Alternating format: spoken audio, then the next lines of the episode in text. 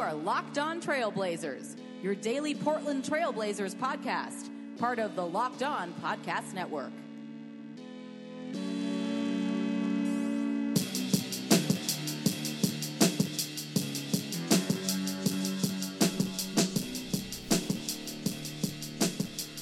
Hello and welcome to a April 6th Friday edition of the Locked On Blazers podcast. I'm your host Erik Garcia Gundersen, writer and editor at LeBron Wire, former Blazer beat writer at the Vancouver Columbian, and your host here of Locked On Blazers, part of the Locked On Podcast Network. Welcome back to the show.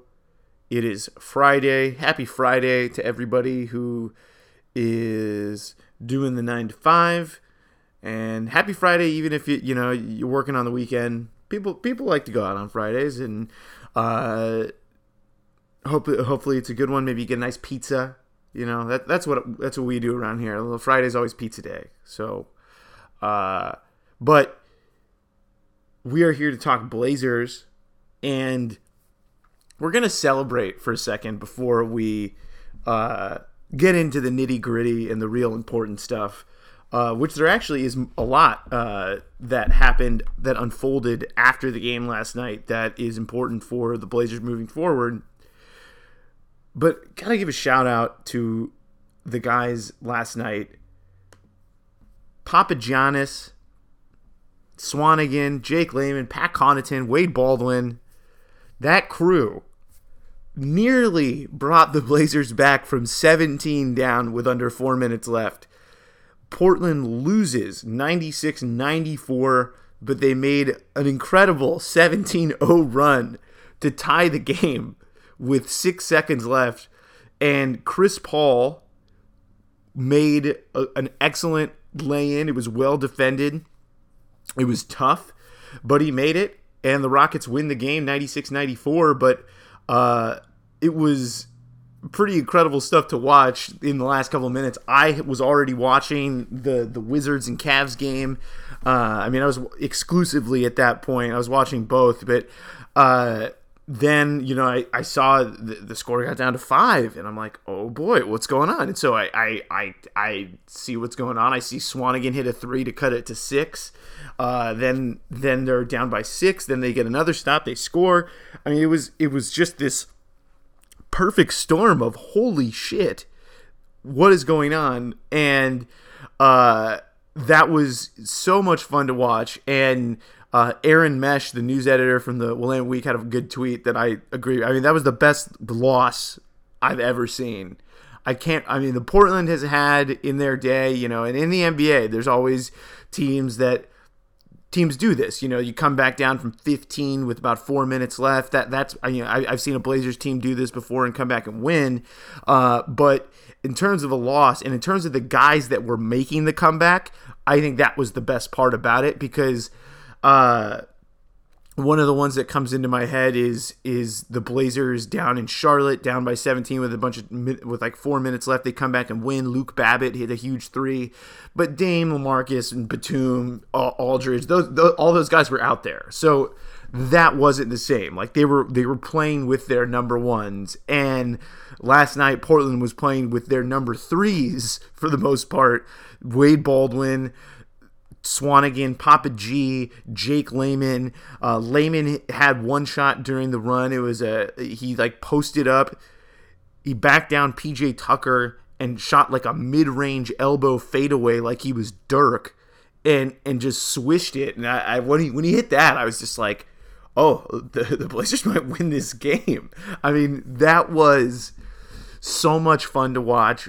And then Chris Paul makes the shot with 0.8 seconds left to put Houston up by two. Terry Stotts reinserts CJ McCollum into the game, who uh, had a rough night, seven of 24 up to that point, and uh, he gets a, a, a, pretty decent look at a at a running three pointer. Uh, but it, it's a running three pointer with 0.8 seconds left. It did not go in. Uh, came off the side iron and and Portland was unable to win. But uh, I mean, big big ups to the guys who came in last night. Connaughton had the game tying layup at 94 after he had a dunk earlier in the game where he dunked the ball, fell basically on his chest, but got up and kept playing. Connaughton playing through it, and he, he was huge during that as well. Uh, the whole the, that whole crew uh, deserves a lot of love, and uh, I mean they're they've been getting it from from Blazer fans and and, and people who watch that game, but uh, it was pretty funny to see Portland's third stringers put the best team in the league on their heels, a team that with Paul Harden and Capela have lost two games this year. So um, it was a tough loss, uh, especially when Portland made it so close at the end. But I think ultimately it was a it was a boost to that group, a boost to the Blazers, and I think uh, also gave them a little bit of more belief that hey, you know this uh, this Rockets team is human. And, and I think they probably felt that a little bit when Houston came here, and that was a really good game. Damon CJ didn't have a very good night, and they still had a chance to win that game. Uh, in this one, CJ has a rough night. Nurkic plays well again. Nurkic with 14 and 11 on 7 of 12 shooting. Uh, they, they really don't have an answer for him in the post uh, because they're so undersized, and, and going after them in the post might be one of the best ways to take advantage of their switchiness because uh, it, it's hard to get you know good shots if everyone's switching and there's no you're not creating any ripples in the defense. You have to create that breaking action in the defense where there's a recovery, there's a rotation, and things of that nature. And the way Houston does it a lot of times, they're switching, so they're preventing that from even happening. So going into Nurkic in the post to kind of create those ripple effects on the defense, I think is a good strategy, especially if Nurkic can make the shots. That is the biggest key to punishing small ball is you can't just punish small ball by going into the post. You have to punish small ball by going into the post and getting buckets. And that is one of the things that everyone runs into against the Warriors. Nobody's able to score against Draymond Green in the post, or at least hasn't been able to in the past. And uh, you know th- that's a strategy that if you're going to play against a team that's playing small and you're going to go big, you have to be the best at the big man things.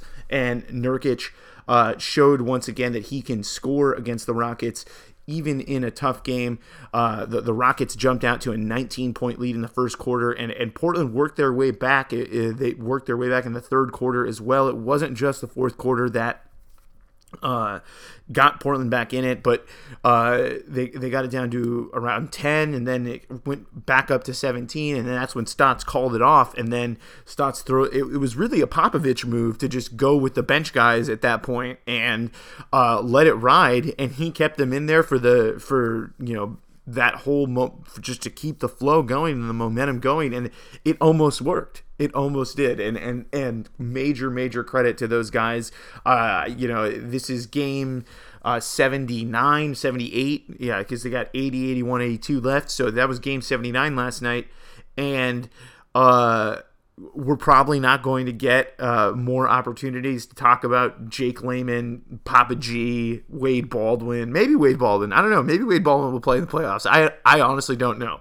Um, and well, Connaughton he will play, but like Papa G, Swanigan, Layman, those guys, I mean, those guys, and Baldwin as well. I think all those guys deserve a lot of credit. But Baldwin saw a lot of time on Harden during the game. Granted, Dame did not play, but uh, it does kind of beg the question: if these two teams play, you know, could the the Blazers go, you know, super small at times? Could Baldwin play a, a defensive kind of stopper role? Uh, and he has shot the three decently as well as a Blazer, so if nothing else, it could give Portland another three and D option. And I think definitely what we can count on for Wade Baldwin is that's going to be a guy that Portland's definitely going to uh, try and and bring back. I think uh, in the regulars in next year when Shabazz Napier will probably. I mean, Shabazz Napier is in line to have a pretty solid payday, uh, at, to be a back a, a backup somewhere. So, um, really great moment last night from the the Blazers bench, and uh, Dame was excited on the bench. Uh, you could see the guys getting really excited about it, and you know, big a lot of credit goes to them. That, that I mean, all the credit goes to them for making last night watchable. Obviously, you know, the the rest of the guys that were out there definitely tried to make it a game. Uh, tough nights for Zach Collins, tough nights for Aminu. Aminu didn't hit any threes. Uh, so that that's going to happen. I mean, I, I, don't think anybody had any big expectations going into this game without Dame, but uh, the good news is that after the game, uh, Damian Lillard told Jason Quick of NBC Sports Northwest that he intends to play against the Spurs on Saturday, and uh, it was good that when the Blazers traveled from Dallas to Houston, that Dame. I, there were pictures of Dame walking around. He was not walking in a walking boot.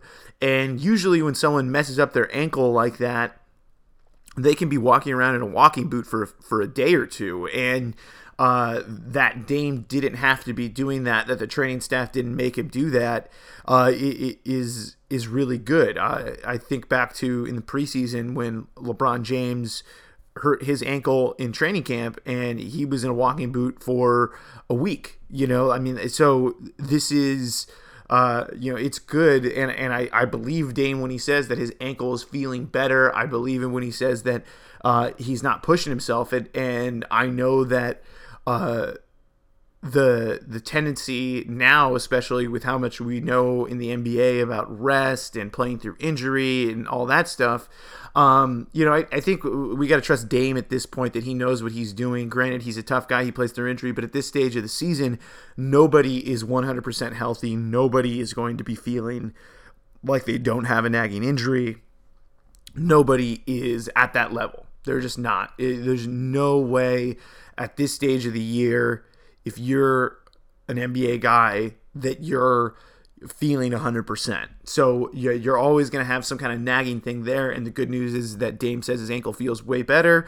He did not play in this game, but he will play, according to him, against the Spurs on Saturday in a, another big game because Portland still has not clinched that third seed and the Jazz beat the Clippers last night. So now Portland's lead for that third seed is down to two games with three to go, and the last one is at home against that same Jazz team that's chasing them. So uh, there, is a possibility here where the Jazz could move up to the third seed. So uh, we're going to talk about the rest of the NBA last night.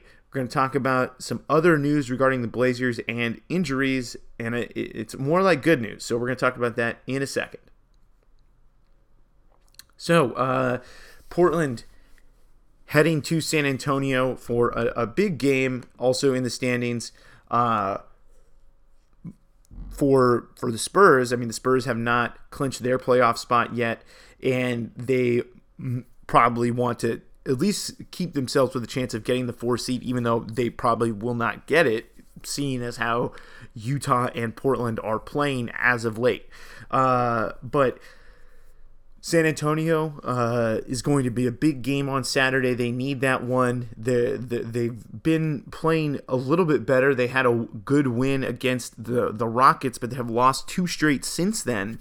So Saturday's game is going to be even bigger for them uh, against Portland. And it, it, will be a tough matchup for them because it, it could be a potential first round preview. And that's going to be really exciting to watch because – you know both of these teams could play each other and it also will be interesting in the sense that I don't think either team is really going to show any type of strategy uh, or tip any type of strategy.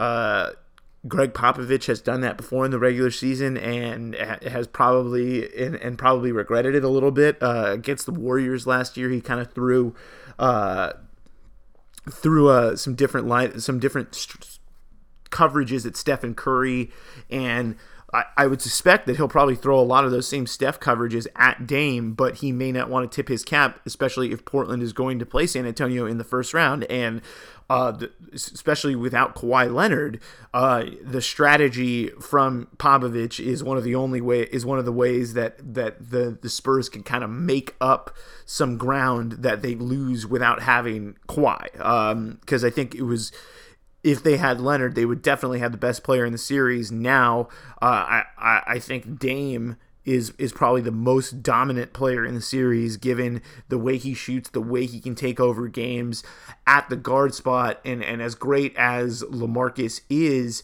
Uh, the fact of the matter is, is it, it's just harder for big men to take over the game in the NBA. It, it, they need the ball. They need someone to get them the ball, and uh, not that the, the, the Spurs have bad guards; they have pretty decent guards. But uh, I I do think that if it was Portland against San Antonio, Portland would definitely have the best player in the series, and then also the third best player in the series in CJ McCollum. So.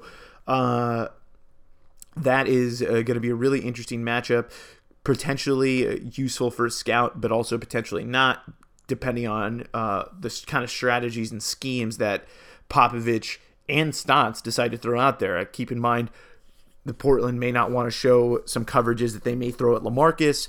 Uh, they may not want to throw some lineups that they might want to throw out there at LA to, to slow him down because that's going to be the, the main focus of, of Portland's defensive attack uh, when it comes to playing San Antonio if they do.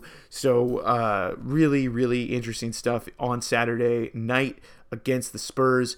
But uh, quick look at the standings. As I mentioned, Utah is two games back after beating the Clippers last night. It was a pretty big, big win. It was a beatdown by the Jazz over the Clippers, and the Clippers playoff chances are looking pretty, pretty grim, looking like they will probably get eliminated from the postseason here uh, if they don't win their next three games. Uh, they're currently two games out of the eighth seed in the Western Conference, but uh, they there are only three games left, so uh, that's that's not the best place to be in if you are the Clippers. Uh, and so the other big news, though, uh, not related to the standings, is that Portland could also get another key member of their team back on this road trip, which still has two games left, uh, and and that is they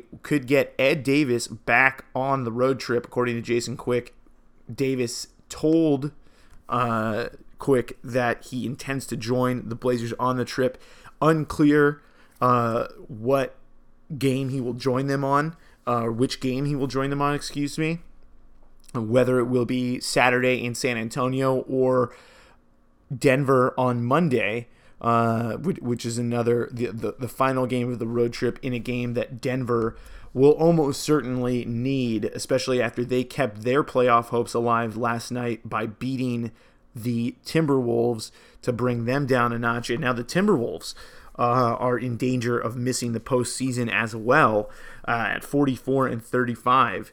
Uh, very, very uh, big stuff uh, going on in the Western Conference. It, it, it's obviously you know maybe none of these none of these teams aren't going none of these teams are going to make a deep run, but it's still fun. It's still uh, interesting in my opinion to see these teams battle it out, and it makes all these uh, early April games that we get to the end of the season basically serve as elimination games. So uh, th- this is a great time to be a basketball fan. If you missed March Madness, I think uh, tuning into some of these NBA games where everyone is fighting for their playoff lives, fighting to, to, to get in and extend their season, get that playoff bonus, all that stuff. I mean, it, it it's really really big time right now for all these teams. And tomorrow is going to be an even bigger day uh, for the NBA and the Blazers. So we're going to talk about all the games tomorrow, but Ed Davis could rejoin the team on the road trip. Could be tomorrow, could be on Monday in Denver, but uh, Portland playing San Antonio, definitely going to get Dame back, and we're going to talk about that and the rest of the games that will impact Portland's standings and who they could potentially play in the first round in a second. So, uh, as I mentioned, Saturday, big, big day uh, in the NBA, and it's going to start early. Uh, well, early. It's, it's going to start relatively early for us. Yeah, twelve thirty. Big, big game in the Western Conference. If you're interested in elimination style type games. Clippers versus Denver on Saturday. As I mentioned, the Clippers just lost yesterday to the Jazz, hurting their chances, but they have another chance against the Denver Nuggets.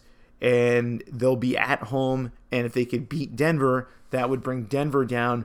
But then they would also need Minnesota to lose again, and and Minnesota's schedule looks like it's going to get a little bit easier here in the next couple of days. But uh, they do have a tough game tonight in Los Angeles, so uh, that, that that's another game that will impact the standings in the Western Conference. So but tomorrow it's going to start at 12:30 NBA TV. Denver versus LA Clippers. Uh, Clippers, if they lose that one, they're eliminated from the postseason. Another big game in the Western Conference. It's the ABC game at 5:30. Oklahoma City against the Rockets.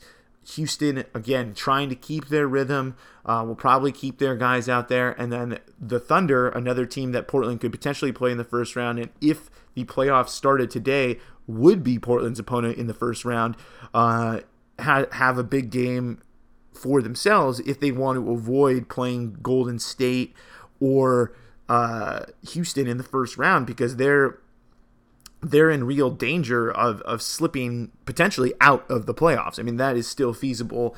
I mean, no other team other than Portland, Golden State, and the Rockets have clinched a playoff spot. So uh, there, a lot of these teams are still in danger of missing the playoffs.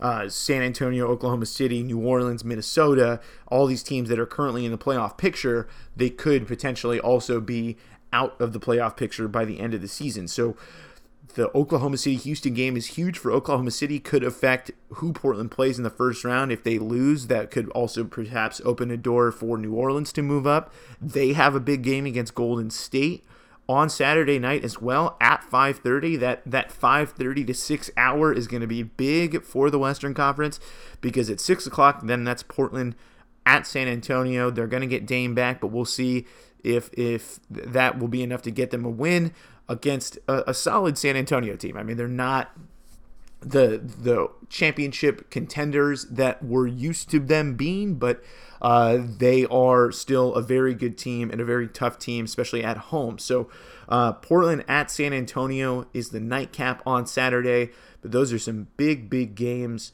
on the horizon. So get ready for those this weekend. Maybe watch the Minnesota LA game tonight and keep it locked here on Locked On Blazers. Well, we'll have some content for you. We're going to have playoff preview stuff coming up next week. So uh, get excited. Uh, I'm sure you are if you're a basketball fan already getting excited about the playoffs, just like I am. So uh, until next time, keep it locked, subscribe, leave a review, tell your friends, and until then.